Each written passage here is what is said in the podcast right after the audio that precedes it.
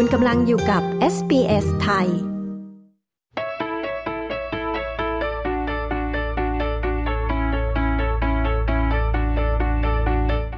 ีกไม่กี่วันแล้วนะคะการแข่งขันฟุตบอลโลกหญิงจะเริ่มขึ้นที่ออสเตรเลียและนิวซีแลนด์ค่ะในครั้งนี้นะคะนับว่ายิ่งใหญ่ที่สุดในประวัติศาสตร์32ปีค่ะอย่างไรก็ตามนะคะยังเทียบกับการแข่งขันฟุตบอลโลกชายได้ไม่มากนักคุณคลอเดียฟาฮาดผู้สื่อข่าวของ SBS มีตัวเลขการแข่งขันและรายละเอียดต่างๆมาฝากนะคะดิฉันชลดากรมยินดี SBS ไทยเรียบเรียงและนำเสนอค่ะ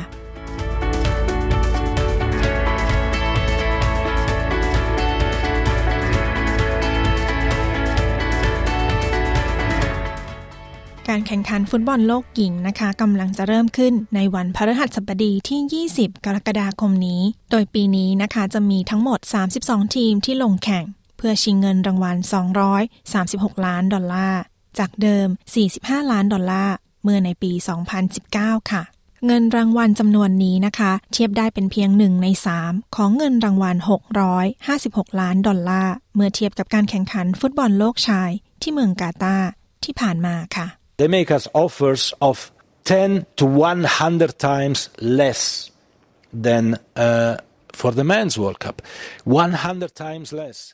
พวกเขาให้ข้อเสนอในการทำข่าวของการแข่งขันฟุตบอลโลกชายน้อยกว่า10ถึง100เท่ามันไม่สมเหตุสมผลในเชิงเศรษฐกิจเพราะตัวเลขผู้ชมอยู่ที่นั่นอาจเป็นเพราะว่าเวลาของประเทศออสเตรเลียและนิวซีแลนด์ไม่นับว่าเป็นไพร์ไทม์คุณ Gianni Infantinoประธานฟีฟ่ากล่าว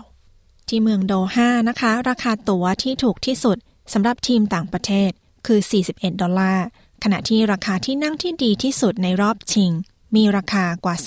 2,400 ดอลลาร์ค่ะเพราะเหตุนี้นะคะการแข่งขันของทีมหญิงราคาตั๋วจึงเอื้อมถึงได้มากกว่าค่ะโดยมีราคาในรอบแบ่งกลุ่มนะคะเริ่มที่10ดอลลาร์ขณะที่ราคาที่นั่งที่แพงที่สุดในรอบชิงคือ120ดอลลาร์แม้ว่าจำนวนตั๋วที่ขายได้ทั้งหมดจำนวน 2.1 ล้านใบจะน้อยกว่าที่ขายได้ที่เมืองกาตาร์3ล้านใบแต่ก็ยังถือว่าเป็นการแข่งขันกีฬาประเภทหญิงที่มีผู้เข้าร่วมมากที่สุดในประวัติศาสตร์ค่ะ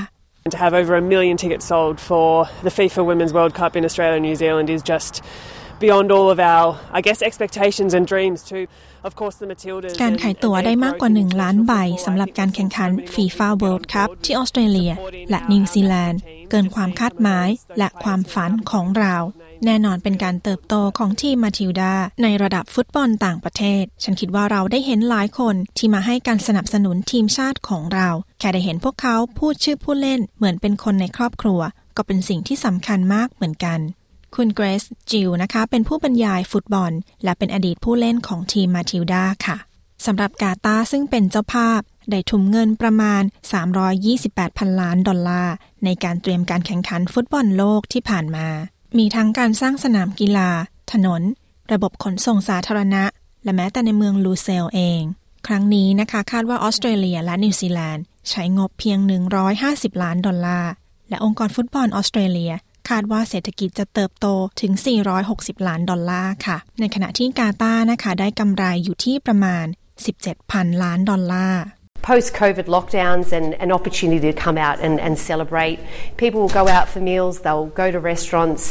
they'll obviously be taking transport to stadia. หลังจากการล็อกดาวน์ในช่วงโควิดนี่เป็นโอกาสในการออกมาเฉลิมฉลองหลายคนจะออกมารับประทานอาหารและจะใช้บริการขนส่งสาธารณะเพื่อเดินทางไปสนามกีฬา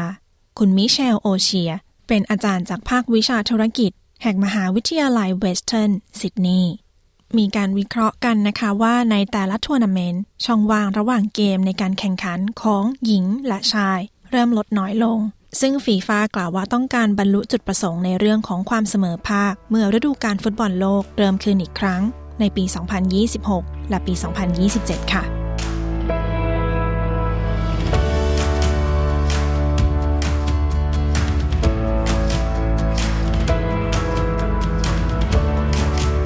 ที่ผ่านไปนั้นนะคะคือเรื่องของการแข่งขันฟุตบอลโลกหญิงที่จะมีขึ้นในออสเตรเลียและนิวซีแลนด์คู่แรกคือทีมชาติออสเตรเลียแข่งกับทีมนอร์เวย์ในวันพฤหัสบดีที่20กรกฎาคมนี้ค่ะคุณคลอเดียฟาฮาดรายงานดิฉันชลดากรมยินดี SBS ไทยเรียบเรียงและนำเสนอค่ะ